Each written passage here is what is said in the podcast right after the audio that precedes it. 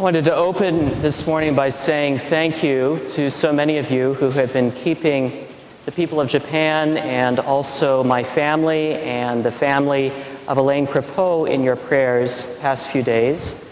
Um, the good news is Hiroko spoke with our family um, who live in western Japan on Saturday, and they are fine. And um, Elaine's husband, Nobuo, has been sending regular emails from Tokyo, keeping us updated.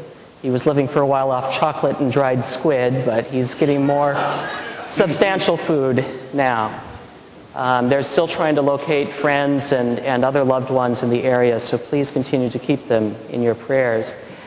One of my concerns is for John Kato, who was at seminary with me at church, the Church Divinity School of the Pacific. When I started studying there in 1999, he had come over to work on another master's degree. He was already ordained a priest and he became kind of a mentor to those of us few who, who were acquainted with, with the Japanese culture and who, can, who had come over to study from Japan. And I was courting my wife at the time, so we, we hung out with him regularly and affectionately came to call him Kato sensei. And he went back to Japan, and a few years later, he was elected Bishop of Tohoku, which is the region that has been most severely affected by the earthquake and tsunami. And so we're waiting to hear more word. Last we heard he is okay and his family are all right, but most, if not all, of the churches in his diocese have been damaged. And of course, they're dealing with the aftermath of the tsunami. And as more word comes out this morning, we're learning that, that possibly tens of thousands of people may be missing along the coastline and the fishing villages that were wiped out. So please keep that in your prayers. I was struck as I was following the news reports coming out of Japan, um, and most particularly last night, by a very moving picture of um, a group of young women standing in a grocery store in Fukushima, and the store shelves were just completely bare, completely emptied of food and water. And there were concerns of deprivation in many parts of the country that cannot be accessed right now because the roads are out and of course, the railway is no longer working. There was another image this morning of containers, and we see those container ships coming into the bay every day, just strewn about like children's toys um, in Sendai, which is the major metropolitan area in northeastern Japan.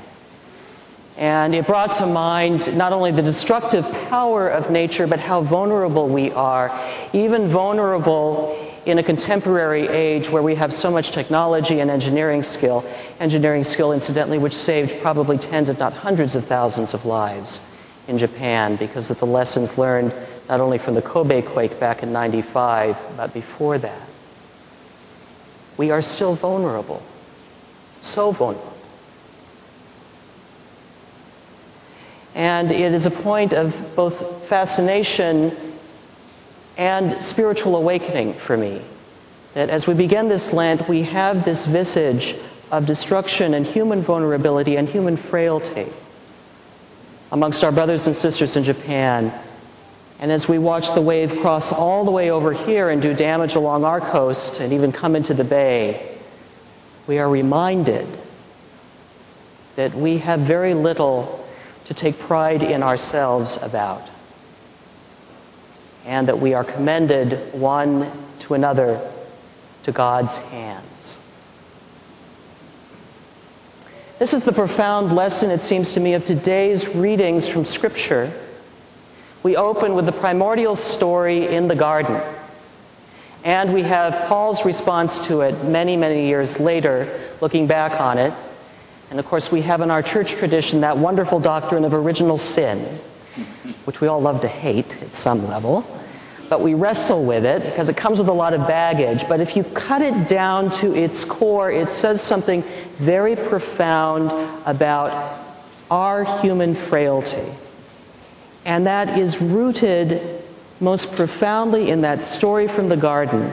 Eating from the tree of knowledge of good and evil is not knowledge in the way we understand it, but I think is best understood as eating the fruit that gives rise to judgment, our judgment of others.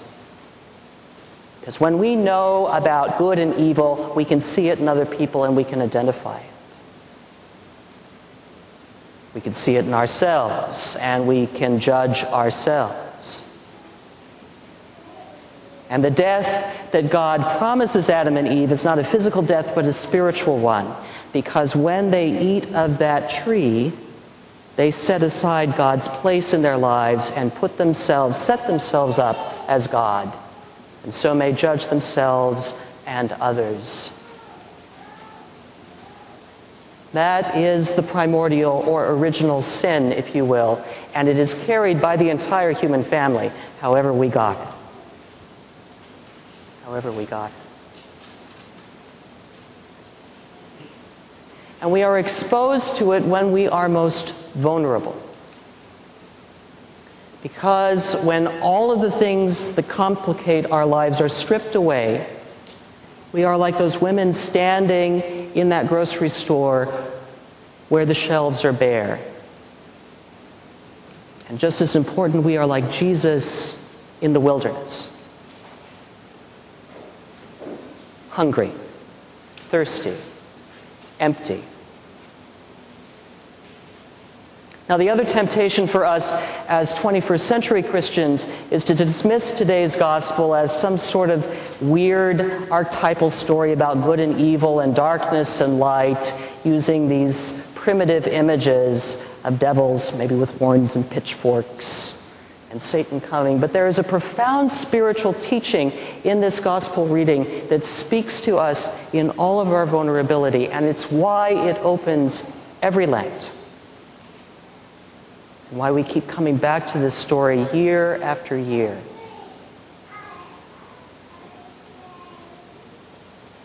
The voice of the tempter of Satan in this story speaks to the three deepest triggers of the human life and speaks to them profoundly and speaks to our temptation that arises from them. Spiritual teachers talk about these three areas in the human heart. And the first one is our basic need, our basic need of hunger. We need food, we need shelter, and that, of course, is the first thing that the tempter speaks to when he comes to Jesus. If you are the Son of God, turn these stones into bread. Feed yourself. Our most basic grasping is after those human needs. Jesus comes back and says, Human beings can't live on bread alone, but must live off every word that comes from the mouth of God.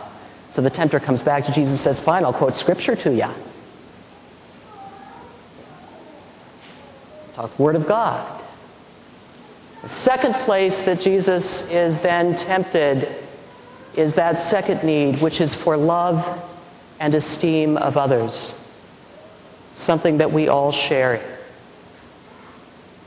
And that's manifest in this story by the temptation for Jesus to throw himself off the top of the tower.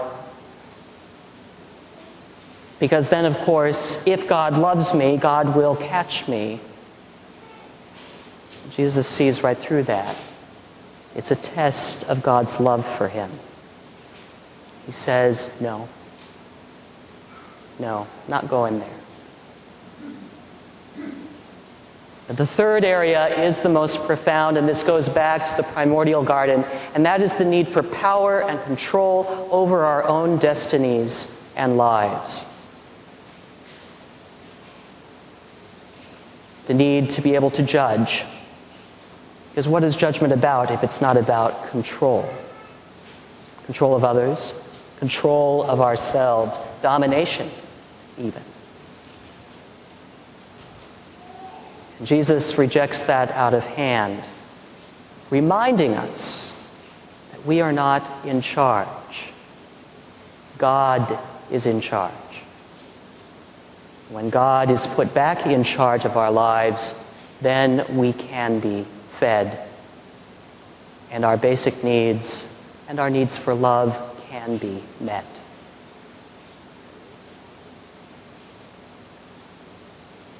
I think of our brothers and sisters this day in the Diocese of Tohoku, It's a small diocese, it's mostly rural. There are a handful of churches. It's helpful to keep in mind that less than 1% of the Japanese population is Christian. So they are on the margins already, now faced with a disaster of biblical proportions. But I recall Kato sensei's faith, great witness to us a faith that was rooted deeply not in pride or control or domination, but in a trust, an abiding trust of God and God's grace.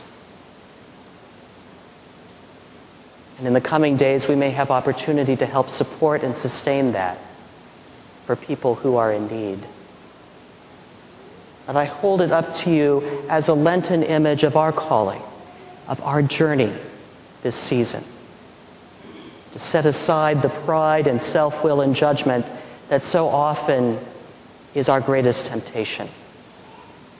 And instead, embrace a God who says not only will God give us what we need for today, but will even overcome death and all that threatens us.